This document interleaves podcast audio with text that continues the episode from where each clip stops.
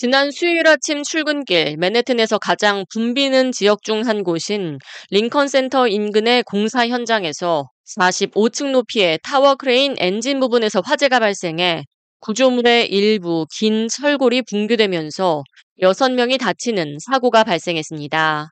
철골이 떨어지며 공사 현장 인근에 있는 건물에도 부딪혔고 피해를 입혔습니다.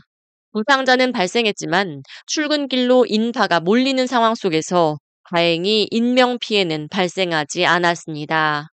이번 사고로 500피트 아래로 철골이 떨어지며 피해를 입힌 건물은 555텐이라는 아파트 건물이었으며 55층에 거주하던 두 가정이 갑작스러운 피해를 입었습니다. 철로 건물 전체를 긁는 듯한 굉음과 지진이 난 듯한 갑작스러운 건물 피해로 인해 거주자들은 심리적으로 매우 불안한 상태입니다. 이번에 직접적인 피해를 본 가정에 거주 중인 야시 마두후라는 불과 2달 전 해당 아파트 55층으로 이사왔다며 현재 안전상의 이유로 점검이 끝날 때까지 퇴거해야 한다는 뉴욕시 빌딩국의 명령에 따라 집 밖에서 생활하고 있다고 전했습니다. 이어 맨해튼의 전망 좋은 55층 아파트에 이러한 날벼락이 닥칠 줄 누가 상상이나 했겠냐며 언제 어디에서 크레인이 날아들까 불안하며 안전하지 않다고 느껴진다고 털어놨습니다.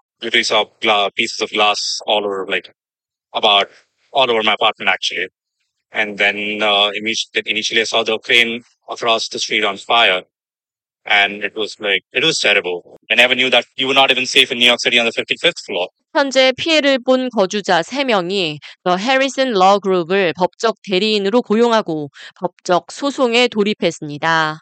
법적 대리인 브렛 해리슨 변호사는 이번 소송의 주요 관심사는 피해 주민들의 안녕과 정신 건강이라며 목요일부터 화재 원인과 크레인이 무너진 이유 등에 대해 자체 조사에 착수했으며 의뢰인들이 마땅히 받아야 할 적절한 보상을 받을 수 있도록 강력한 법적 조치에 나설 것이라고 말했습니다.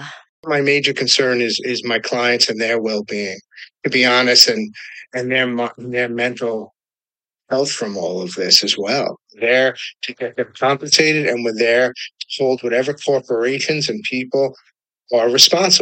뉴욕시 빌딩국 역시 현장 조사와 사고 원인 파악에 집중하고 있으며 문제가 된 크레인과 공사 현장뿐만 아니라 피해를 입은 건물의 안전에 대한 점검도 함께 진행 중입니다.